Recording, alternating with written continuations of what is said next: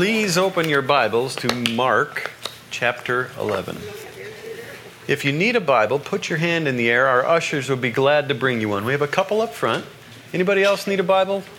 Not a problem here. We have Bibles that we would love to put in your hands because we want to study the Word together. Thank you, Katina. Looking at Mark chapter 11. That's where we'll continue our preaching through the book of the Gospel of Mark today. Mark 11. So, as we're turning there, let me ask this question and then illustrate that question in my life with a story. Have you ever been on a mission seeking something and found out that at the end of that mission it was completely fruitless? I sure have. Let me, let me tell you about that. Now, when it comes to giving gifts, I'm probably a typical guy. I procrastinate, especially around Christmas time, because generally it means if I want to honor my wife and get her something that she will really love and enjoy, it means a trip to the mall. the mall is not my favorite place to be. I would often just as soon go to the dentist as go to the mall. And uh, so last yeah, last Christmas, I had I knew what exactly what I wanted. I, I, I had listened. I had tried to be a good husband. I had listened to her conversation when she told me what she wanted for Christmas. And, and I, I had taken note, and I knew that one of the things that she really wanted was a pair of black fashion boots that she could wear with her skirts as she taught in the winter. So I had planned, and I had gotten in the car, and I was driving north to the Brea Mall. And it was a Saturday. And I, I took Brea Boulevard up and I took it all the way to Be- Birch. And I took a right on Birch and then I took a right so that I'm approaching the Brea Mall from the north side. And I looked left and that parking structure had a barricade in front of it saying closed, full. And I looked right. I said, hey, I have one more structure that at least I know of about this place. I'm going to turn right and go to that structure on the west side. And I got to there and it was barricaded and marked closed. And I'm, now I'm starting to wonder okay, I guess there's a little bit of hope. There's another big parking lot on the south that kind of wraps around to the east side of the mall. I'll, I'll go look there. And I'm, I'm creeping my way along in the bumper to bumper traffic in that frontage road. And when I come up to that three way stop sign, you know, the one by BJ's restaurant, and I'm looking left at that vast parking lot, all the alleyways that you're supposed to be able to drive down in order to find a parking spot, they were crammed with bumper to bumper cars. There was no way I was going to get a parking spot. So at that stop sign, I just turned on my right blinker and I exited and I went home. I didn't even get out of the car. You talk about a fruitless mission. I had one thing in mind. I knew what I wanted. I knew that that mall had at least two or three stores from which I could choose. I knew it would honor my wife. And I came home empty handed. It was a fruitless mission. Well, I was seeking boots as a Christmas present. And in today's passage, we're going to find that Jesus is seeking something too. He comes into Jerusalem, and we find that he is seeking fruit. We'll find that he's seeking fruit from a fig tree we'll find that he grows into the temple, the center for Jewish uh, religious expression, and he's seeking fruit there too. And that's, he's not finding fruit on the tree, he's not finding fruit in the temple, at least the kind of fruit that he's looking for. So, if you are a person who has a short attention span, I just want you to pay attention for the next minute because I'm going to give you the whole sermon in one sentence. Jesus is seeking fruit, and faith is the fruit that he's seeking. So we'll, we'll follow this through Mark 11. But, but as we do, think about your life. Jesus is looking at this congregation and he's seeking fruit. Faith is the fruit he's seeking. He's looking at your life, he's looking at my life, and he's seeking fruit. Faith is the fruit that he's seeking. So let me pa- pause and pray, and then we'll read beginning at Mark chapter 11. Heavenly Father, we bow before you now in Jesus' name. We praise you and we worship you. We thank you for these words that you have recorded, these truths about yourself, these truths about humanity. And we thank you that these truths are unchanging. just like you. And we pray now that as we open and read and study your word, that you would prosper us by your Holy Spirit, that you would give us ears to hear, give us eyes to see, and grant us that measure of faith that we might listen to you, hear from you, and be changed by you. We want to bear fruit, Lord. We want to be a faithful people. Only by your grace and by your Spirit can that happen. So we humbly ask and eagerly expect as we ask in Jesus' name. Amen. Reading from Mark chapter 11, beginning at verse 1. Now, when they drew near to Jerusalem, to Bethphage and Bethany, at the Mount of Olives, Jesus sent two of his disciples and said to them, Go into the village in front of you, and immediately as you enter it, you will find a colt tied, on which no one has ever sat. Untie it and bring it. If anyone says to you, Why are you doing this? Say, The Lord has need of it, and will send it back immediately. And they went away, and they found a colt tied at the door outside in the street, and they untied it. And some of those standing there also said to them, What are you doing, untying the colt? And they told them what Jesus had said, and they let them go. And they brought the colt to Jesus, and threw their cloaks on it, and he sat on it. And many spread their cloaks on the road, and others spread leafy branches that they had cut from the fields. And those who went before and those who followed were shouting, Hosanna! Blessed is he who comes in the name of the Lord. Blessed is the coming kingdom of our father David. Hosanna in the highest. And he entered Jerusalem and went to the temple. And when he had looked around at everything, it was already late. He went out to Bethany with the twelve. Let's pause there. Jesus rides into Jerusalem. Jerusalem is the, the center of Jewish religious culture and religious activity. It is the place where the temple is. The temple is the place that God has determined where His presence will dwell there uniquely. It is the place that pilgrims, um, Jews from near and far, would travel to there to offer their worship and their sacrifices before them. So Jesus rides into Jerusalem, and Mark has been teaching us in the earlier chapters that Jesus has now for some time set his face on Jerusalem.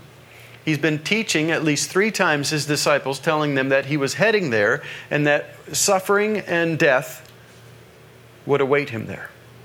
And they've been slow to get it. But now, today, Jesus enters Jerusalem. And he does so in an intentional way. He does so riding a colt, one on which no one has ever sat. And as he does that, the crowds recognize that there's something unique about this Jesus as he rides into town on this colt. And as we focused on in last Palm Sunday, this familiar passage, Jesus did that in fulfillment of the prophecy of Zechariah 9 9 where this Davidic king, this one that had been promised, this one that these people had been waiting for for years, for centuries, this one would be coming into town riding on the colt. And Jesus does that, and as he does, he's boldly and intentionally declaring something about himself. He's saying, I am Messiah. So Jesus rides into town, and, and the people that go before him and the people that are following him as he comes into town are shouting, Hosanna! Lord, save us, in other words. They're recognizing that this is a, an epic moment in history, and they are praising him and worshiping him. But look at the stark contrast in verse 11. Jesus gets into town. There's this throng, this crowd around him, shouting his praises and worshiping as he rides. And then he entered Jerusalem and went into the temple. And when he had looked around at everything, as it was already late, he went out to Bethany with the twelve. Rather anticlimactic, wouldn't you say? Riding on the road toward town, there's a crowd around him shouting and praising and saying, Lord, save us. And Mark makes no mention of that. When he gets into the temple, which is the center of religious practice and worship. If anybody, if any place you would expect Jesus to be recognized as Messiah, you would expect it to be the temple. But Mark makes no note of any sort of notice when Jesus walks into the temple that day. But he does make a note that Jesus enters the temple seeking something. He looks around, verse 11. He went in, and when he had looked around at everything, so Jesus is surveying what's happening there in the temple, because it was already late, he went out to Bethany with the twelve. Now, a note here about him going out of Jerusalem again in the evening because it's late to Bethany. Jerusalem was a place where there were lots of people, especially this is the time of the Passover, so everybody's coming into town, lots and lots of people here, and it's common for people who had friends or relatives at a nearby town to go out there to a smaller village and stay. And we know from other um, passages of Scripture that Mary and Martha and Lazarus lived in Bethany. So we suspect that Jesus, when he retreats from Jerusalem at the end of every day, he and his disciples go back and they spend time with Mary, Martha, and Lazarus. Just, just a thought there about Mark's comment uh, saying that he did that. So Jesus entered the temple and he looked around. What was he looking for? Verse 12 On the following day, when they had come from Bethany, he was hungry.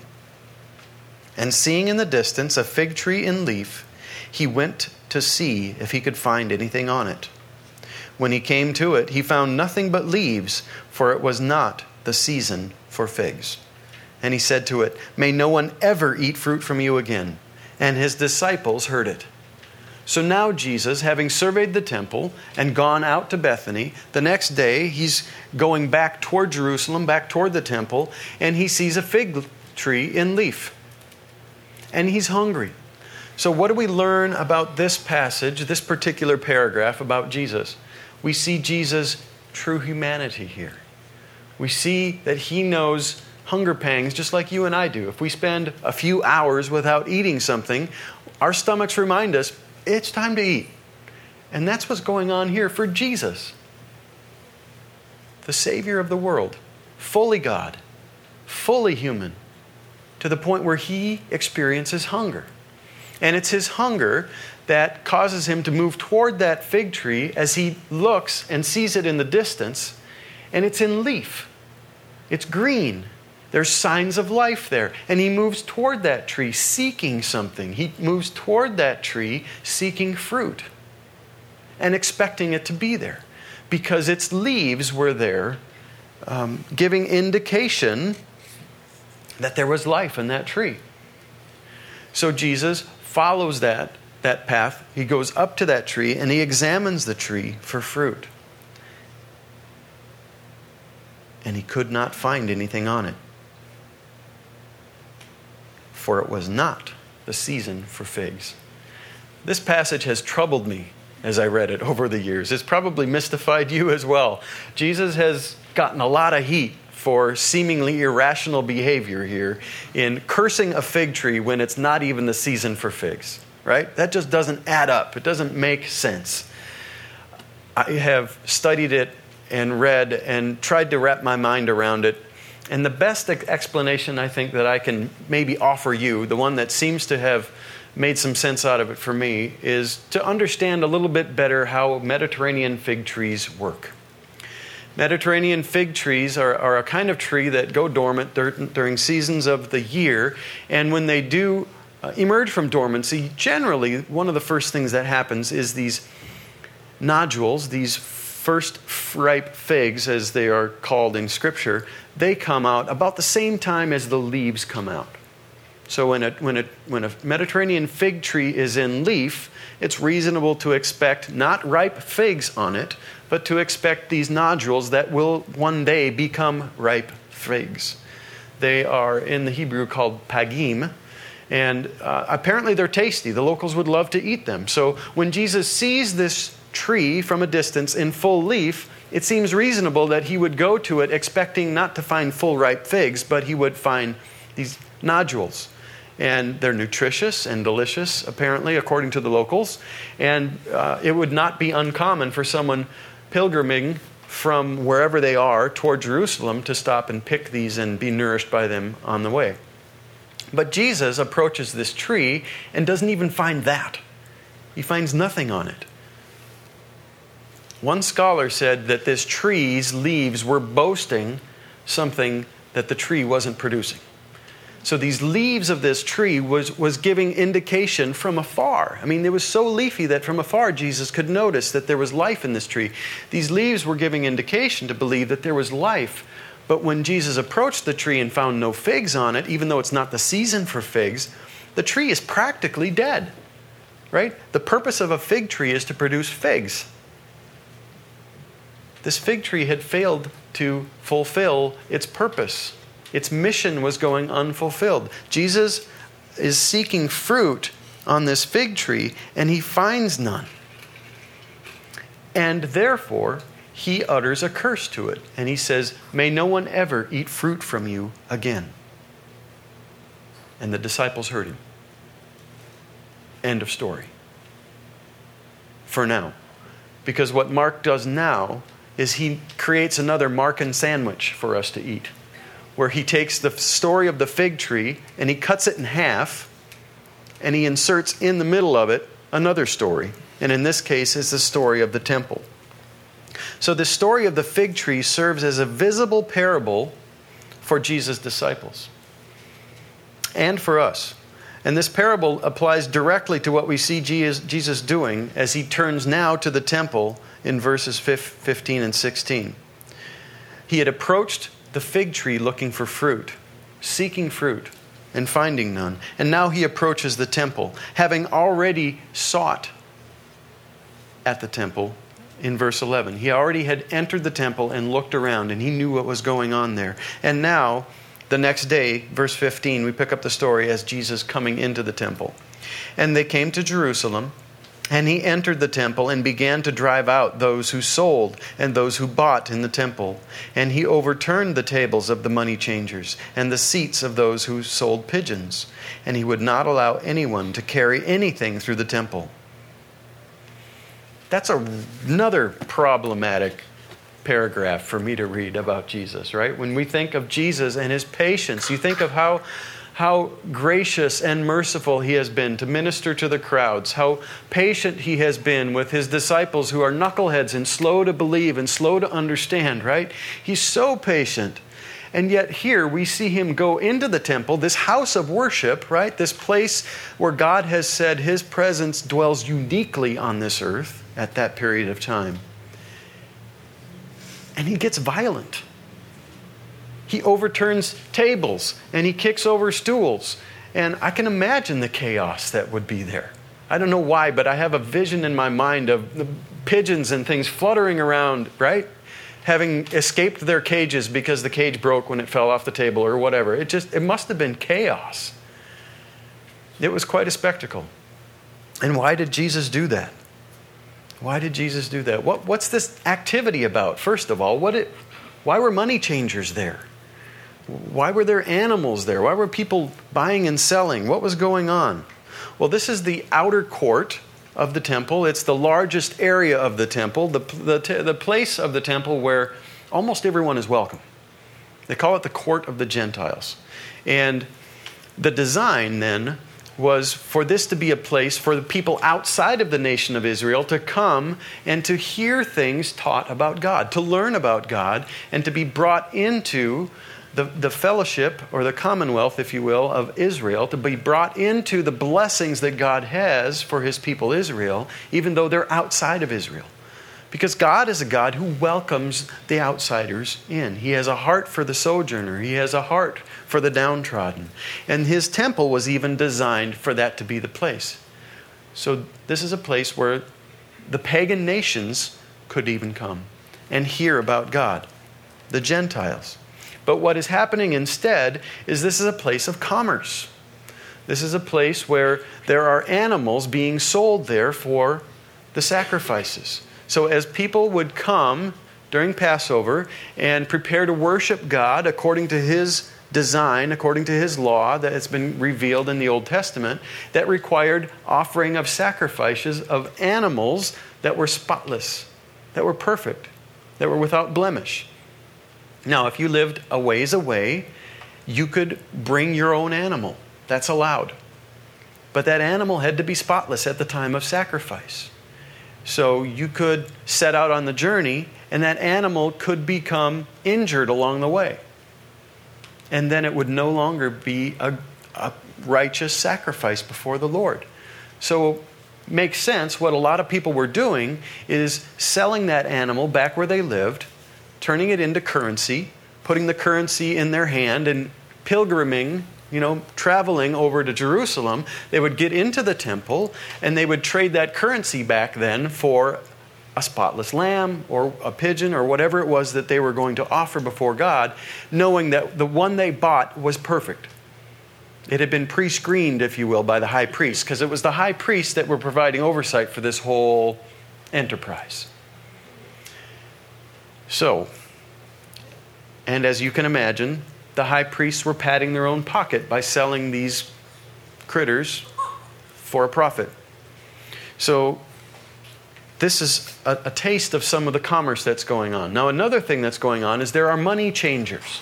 So, people would come and they they would offer once a year this temple tax. It was a, a tax that is explained to us in Exodus chapter 30. And what that is, is that every man, woman, child, every person who um, comes and worships at the temple and expects to be covered under the atoning sacrifice that is offered, there's a census taken. And as you take this census, you bring and you pay the temple tax as a sign of, of being included in that census. So people who lived out in these pagan nations that were under control of other governments were living in a place where the common currency often had the image of a pagan god on it or a pagan deity. So they would come to the temple and want to pay the half shekel tax, but they would not want to do that with a coin that had an image of a pagan god on it. So they would change those coins in for coins that were right so that they could pay the tax. Now, of course, this was also corrupt, and the exchange rates were fluid, and people were making a profit on it. So people, God's people were being exploited because of what God had commanded in worship. So that is all of this activity that's going on in the court of the Gentiles. That Jesus, as he sees it, he comes into the temple looking for fruit and what he finds is this commerce, and he begins to overturn the tables and disrupt this faithless religious activity. You see, they were doing it in the name of worshiping God.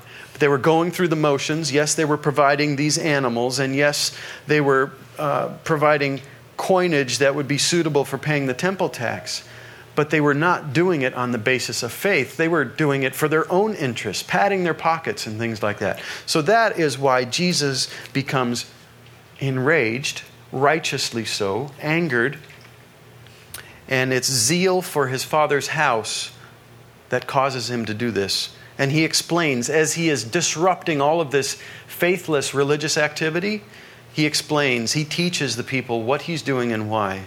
Look at verse 17. And he was teaching them and saying to them, Is it not written, My house shall be called a house of prayer for all the nations, but you have made it a den of robbers? So instead of this out, outer court of the Gentiles being a house of prayer for all the nations, by which the Gentiles even can, can come and hear the things of the one true God and have a chance to grow in relationship with Him through faith, instead of that happening, what they have is crooked commerce happening, which is why He says, You have made it a den of robbers. And all of this was happening under the approval of the chief priests and the scribes. So Jesus really is calling out the religious leaders of the day in the center of the epicenter, if you will, of religious, Jewish religious culture and worship. He calls them out there for their impropriety, for their faithlessness. And as such, now they are seeking something too. Jesus came to the temple seeking faith, he came seeking fruit in the temple. And now, verse 18, these chief priests are seeking something. And the chief priests and the scribes heard it and were seeking a way to destroy him. For they feared him because all the crowd was astonished at his teaching. And when evening came, they went out of the city. So Jesus came to the temple seeking fruit. Faith is the fruit he was seeking. He came to the fig tree seeking fruit. And the fig tree is a parable, a visible parable of what Jesus was looking for and what he is doing. Look with me at verse 22. This is what Jesus is getting at. He explains. Now, Jesus and his disciples again had retreated back to Bethany, spent the night there, and now we're heading back to Jerusalem again. Verse 20 And as they passed by in the morning, they saw the fig tree withered away to its roots. And Peter remembered and said to him, Rabbi, look, the fig tree that you cursed has withered. So Jesus had obviously sought fruit on that fig tree, found none, cursed it, and now Peter walks by and notices, look, that tree is dead to the roots. And he marvels at it. I mean, that's power. If someone speaks a word and something physical dies, that's uncommon power. That's what Peter's marveling at here. And he says, Look, the fig tree you cursed has withered. And Jesus answers them in a way that also mystifies me. He doesn't explain exactly how it is that, that this fig tree has become dead, but instead he gives them a lesson on prayer. He says, Have faith in God. Jesus is seeking fruit, and faith is the fruit that he is seeking. So, fruitful faith has Almighty God as its object. Have faith in God. That's the first command that Jesus gives Peter and his disciples when they question how it is that this fig tree is now dead. Have faith in God. It's the prerequisite of all that follows. You see, the problem is that sin has caused a separation between God and man. And the only prayer that any of us can ever expect God to hear when we're in sin is, this, is the prayer of, of repentance and faith, expression of, of trust in the one true God. Listen to Isaiah 59 1 and 2. Behold, the Lord's hand is not shortened that it cannot save, or his ear dull that it cannot hear. But your iniquities have made a separation between you and your God, and your sins have hidden his face from you, so that he does not hear.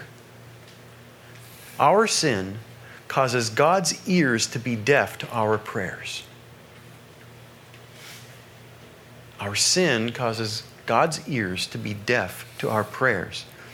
So, the only prayer that we can expect God to hear when we're in sin is a prayer of repentance, because we know that He will never turn back a repentant child when He returns. He'll never deny you that. Sin's a big deal and it separates us from Him. That's what happened when Adam and Eve sinned in the garden. They had deep, intimate fellowship with God in the garden. They, they were deceived by the serpent. They chose to believe him rather than God, and they ate of the fruit. And immediately their fellowship with God was, was breached. There was a breach in that fellowship, it was broken. And they were cast out of the garden. And God placed a flaming sword to protect them from ever entering that in again. This relationship had been forever changed. And that's the state of every human born on earth since then. You and me. Born in sin, alienated and separated from the one true God who made us. Alienated by our sin in a way that prevents God's ears from hearing our prayers. So before you come to faith, you can pray all you want, but you have no assurance that God will ever hear or answer those prayers. But when you obey Jesus' command here, have faith in God, and the one true God is the object of your faith, you turn to Him, you turn from sin, and by faith receive Jesus as Lord and Savior, He hears that prayer. And that now opens up a whole new realm of prayer available to you because God's ears now can hear the prayers that you offer. Fruitful faith has the Almighty God as its object. And this prayer can look like that. Listen to Paul as he explains it to Romans, the Roman church in chapter 10. If you confess with your mouth that Jesus is Lord and believe in your heart God raised him from the dead, you will be saved. For with the heart one believes and is justified, and with the mouth one confesses and is saved. This is what Jesus is looking for when he comes to the temple. He's looking for fruit, and the fruit he's looking for is faith. And that's exactly what was absent from that flurry of religious activity in the temple. Let me ask you this Jesus is also looking for this sort of fruit here at Grace. He's looking for this fruit here in you and in me. Have you prayed this prayer? Have you trusted Jesus? Have you repented from your sin? Or do you continue to be frustrated by not receiving answers to your prayers? Because you're not in Christ. His ears are still deaf from you. Today, you can trust Him. You can repent, and you can receive forgiveness for your sins. So, fruitful faith, this kind of fruit that Jesus is looking for, it has the one true God as its object.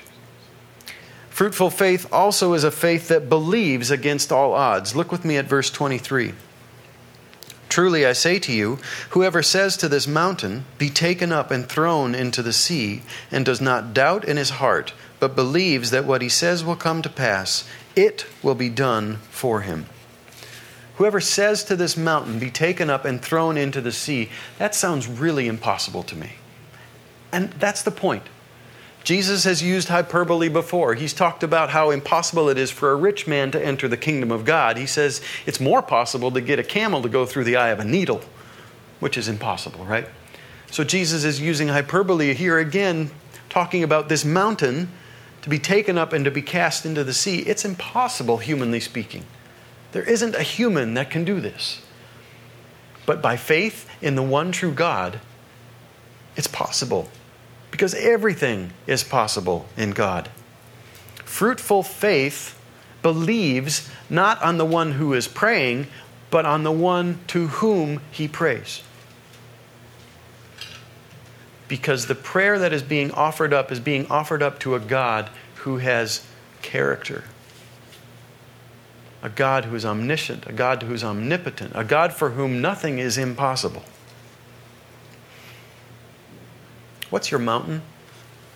What is it in your life that seems impossible? Maybe you're like me and, and you, you get up against things that seem impossible and that discourages you from praying. Because nobody wants to pray for something and then be disappointed by it not coming about.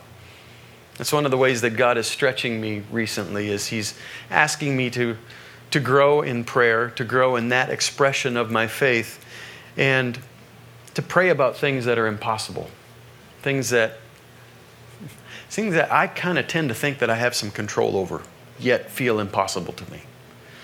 Case in point, um, we've had a generator at Biola. I work at the central plant and operate the, the power plant there. We've had a generator that we've been limping along for the last two or three weeks because one of its uh, electronic components has failed to function the way it should. So, um, moment by moment in the afternoon, we'd have to be there with a little screwdriver making fine adjustments just to keep it online so that we could prevent Biola's utility bills from going through the roof.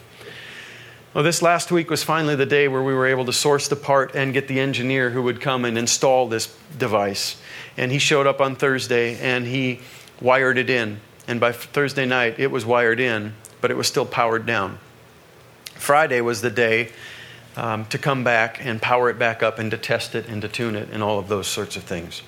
And he did that. And when he restored power to this new device, another device, equally expensive, equally as uh, important, in fact, maybe more so, because if this device that failed to power up uh, wouldn't, couldn't be replaced, we could not run that generator at all. We would have gone to a worse situation. From one from having to babysit it to one from just leaving it off until you get the right part. And I'm faced with this, and Joey and I are sitting there, and we say, Okay, Lord, what you going to do now? This seems really Im- impossible. I, I, called the repair house, and uh, they can repair it, but it's not going to be quick. They didn't have a loaner. And then my next move look on eBay. right?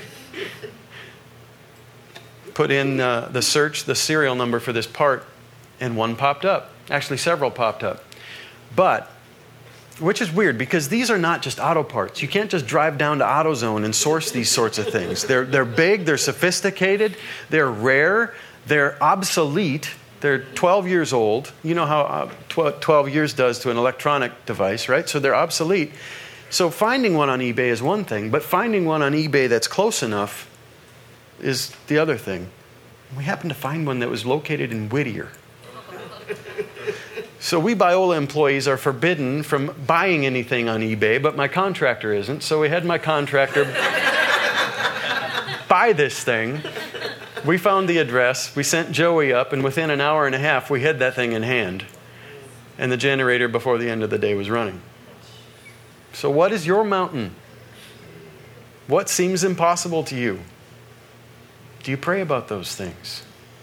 Because fruitful faith is a faith that has the one true God as its object, and fruitful faith is a faith that prays about anything against all odds. Prays about anything against all odds. Listen to James 4.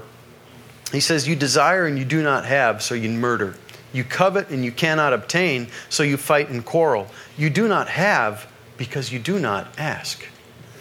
So, for some of us today, a faithful application will be for us to begin praying about some things that we have not prayed about because in our mind they're impossible, or because in our mind we can do this. Fruitful faith prays about whatever. Tom and Sue Kimber are people that have an intimate level of relationship with the Spirit that's uncommon to me. And uh, you know, they've been praying, and we've been praying with them for this visa to come through, right? And they've been just joyfully waiting, enjoying, living out of a suitcase for the last month, basically, traveling from friend's house to friend's house, just living as nomads, praying all the while, Lord, bring our visa in. Well, Tom told me that Monday he began to get in, discouraged. He, it was the first day that he felt discouraged because time was getting short. And he sat with the Lord and he said, Lord, how shall I pray about this? And he heard the Spirit say, Pray release. So then Tom asked back, Is that for me or is that for the embassy? And he heard the Spirit say, It's for the embassy. So Tom and Sue spent Monday praying the word release for the embassy. Tuesday, they had their visa. Coincidence? Or Godcidence? Seems like God moved in a way in response to their prayers. But if you're like me, you've prayed about a lot of stuff and you're still waiting for a lot of stuff to be answered and you're not you're not sure because this promise that Jesus gives here, look at verse 24. Therefore I tell you whatever you ask in prayer, believe that you have received it and it will be yours. This is another verse that has troubled the church over the years in the name it and claim it, right? I mean, this is a clear promise of Jesus. But the name it and claim it idea fails to take the rest of the counsel of Scripture into mind. It fails to consider this, fails to consider that you can only be assured to receive an answer to prayer that's within the will of God. Right? Listen to 1 John 5 14 and 15. And this is the confidence that we have toward Him that if we ask anything according to His will, He hears us. And if we know that He hears us in whatever we ask, we know that we have the requests that we have asked of Him. We know that if we ask anything according to His will, He hears us. So the bigger question for me is how do I know that what I'm praying about is in God's will? Some of those things are really clear right? As you read and study Scripture, some of those prayers are really clear. This is within the will of God. Some of them lie in gray areas, areas that we need to make judgment calls. So, as you consider things that you're going to pray about or are praying about and wondering, are these within the will of God or not? Try running it through this grid, this grid of questions, and see if that might help.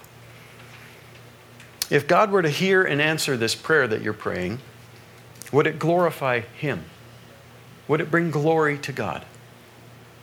Would it advance God's kingdom Would it cause grace to extend and the gospel to speed forward? We know those things are God's will, right? We know that He wants to extend His kingdom. We know that He wants everything that we do to glorify Him. Would it thwart the enemy or plunder the enemy's house? God loves to hear and answer prayers that thwart the enemy. When you come up against a certain circumstance or situation and you sense that evil is at play in it, pray against the evil in Jesus' name. God loves to hear and answer those prayers. Would it bring a sinner from death to life? Would it cause you or other disciples to bear fruit? Because that glorifies the Father. And would it demonstrate your love for God or for the world? So, what if I'm going to claim this verse? Whatever you pray for, whatever you ask for, Believe you've received it and it will be yours. Lord, I want a brand new red Ferrari. If I believe it enough, will it be mine? Well, let's run it through this grid of questions. Would it glorify God? Would it build his kingdom? Would it demonstrate my love for God or my love for the world more? You can't answer that question for me, but I can. And I know the answer to that question because I love cars. I love fast cars. And they're just stuff. So, God giving me a red Ferrari would probably foster my love for this world more than it would foster him, my love for Him. I don't think that prayer would be a prayer offered up inside the will of God. It may be for other people. I'm not saying that we shouldn't be praying for that sort of thing. God, in His ways, can redeem that. But for me, it would be praying a prayer that's outside of the will of God. And I, I don't see scriptural basis to have the belief that God would answer that prayer. Last thing that I want us to chew on here that from Jesus' teaching on prayer is in verse 25. So let's recap. Fruitful faith is a faith that has the one true God as its object. Fruitful faith is a, is a faith that prays against all odds. Fruitful faith is a faith that prays about whatever, anything, and everything, and believes that it will receive it. And lastly, fruitful faith is a faith that forgives. And whenever you stand praying, forgive. If you have anything against anyone, so that your Father who is in heaven may forgive you your trespasses. Jesus is clearly teaching here that if we have a fruitful faith, we will forgive. In fact, he makes it sound like our prayers, as we stand praying, God's hearing and answering of those is contingent upon our forgiveness. We can only pray rightly by being in Christ. And if we're in Christ, we have gladly and joyfully received the forgiveness that is ours in Christ. We stand forgiven we have been forgiven much in Christ. And for us who have been forgiven much, to begrudge that of a fellow brother or a fellow sister is not fruitful faith. That is not demonstrating the kind of faith that imitates God and His character. So, a fruitful faith, one that is the kind of faith that Jesus is looking for, is one that forgives. Is there someone that you need to forgive this morning? Do you have anything against anyone that you need to forgive? Your prayer life depends on it. Jesus is seeking fruit. Faith is the fruit he's seeking. True faith has the one true God as its object. It prays about anything against all odds, and it forgives. So, as Jesus looks at our congregation, as he's seeking fruit in our congregation, does he see faith? Does he see fruit? Do our ministries, are we motivated by faith in our ministries, or are they just dead rope repetitions like what was going on in the temple? Just religious activity done in the name of God, but not anything associated with faith. Heaven forbid if we should get into that place. The author of Hebrews reminds us that without faith, it is impossible to please God. It's only by faith that we can be reconciled to God and please Him. It's only by faith that we can be involved in fruitful ministry. And that is His call on each one of our lives. As He redeemed us in Christ and enfolded us into the body of the church, He has faithful and fruitful ministry visions for us. He wants us to be engaged in ministry, and He wants that ministry to bear fruit. And as Jesus told His disciples in John 15, verse 7, He says, If your words abide in me, and my words abide in you, ask whatever you wish, and it will be given unto you. And so prove, no, and that you might bear much fruit and so prove to be my disciples. Disciples who bear fruit, who demonstrate faith, glorify the Father, and prove to be his disciples. That's what Jesus is wanting for us. So let's consider our lives. Let's consider those mountains that are before us. Let's consider what seems impossible. Let's examine our hearts and see if the fruit of faith is there. I want to take a moment or two of silence and just go into some direct application on Jesus' teaching of prayer right now. Examine your hearts. In a couple of minutes, I'll close us in prayer, and then Caleb will come up and will lead us in a song. Father, we come to you in Jesus' name by faith acknowledging you as Lord over your creation, and that includes us, recognizing that you are seeking faith, and recognizing also that we are powerless to produce faith. It's a gift from you, one, Lord, that must be exercised. Forgive us for the ways that we fail to exercise faith. Forgive us for our prayerlessness. Forgive us for wandering. I pray, Lord, that you would be at work. I pray that by your Spirit you would fill each member of this congregation and lead us so that, Lord, we do bear the fruit of faith and that as we do, you would get the glory that is due your holy name. Be at work. Show each one of us where our faith needs to be increased. Show each one of us where you want us to step out and to pray about a mountain Show each one of us where it is that we need to forgive one another. And as you do this, strengthen this church. Make us into a people who, who listen to you and whose hearts beat for you and who are joyfully engaged in the ministry and the opportunities that you have for us as a means of glorifying yourself and building your kingdom. We can't do this on our own. We can only do this by humble faith in you, the one true God who has promised to complete this good work that He started in each of us. So, Lord, have your way. Be glorified as you do. Amen.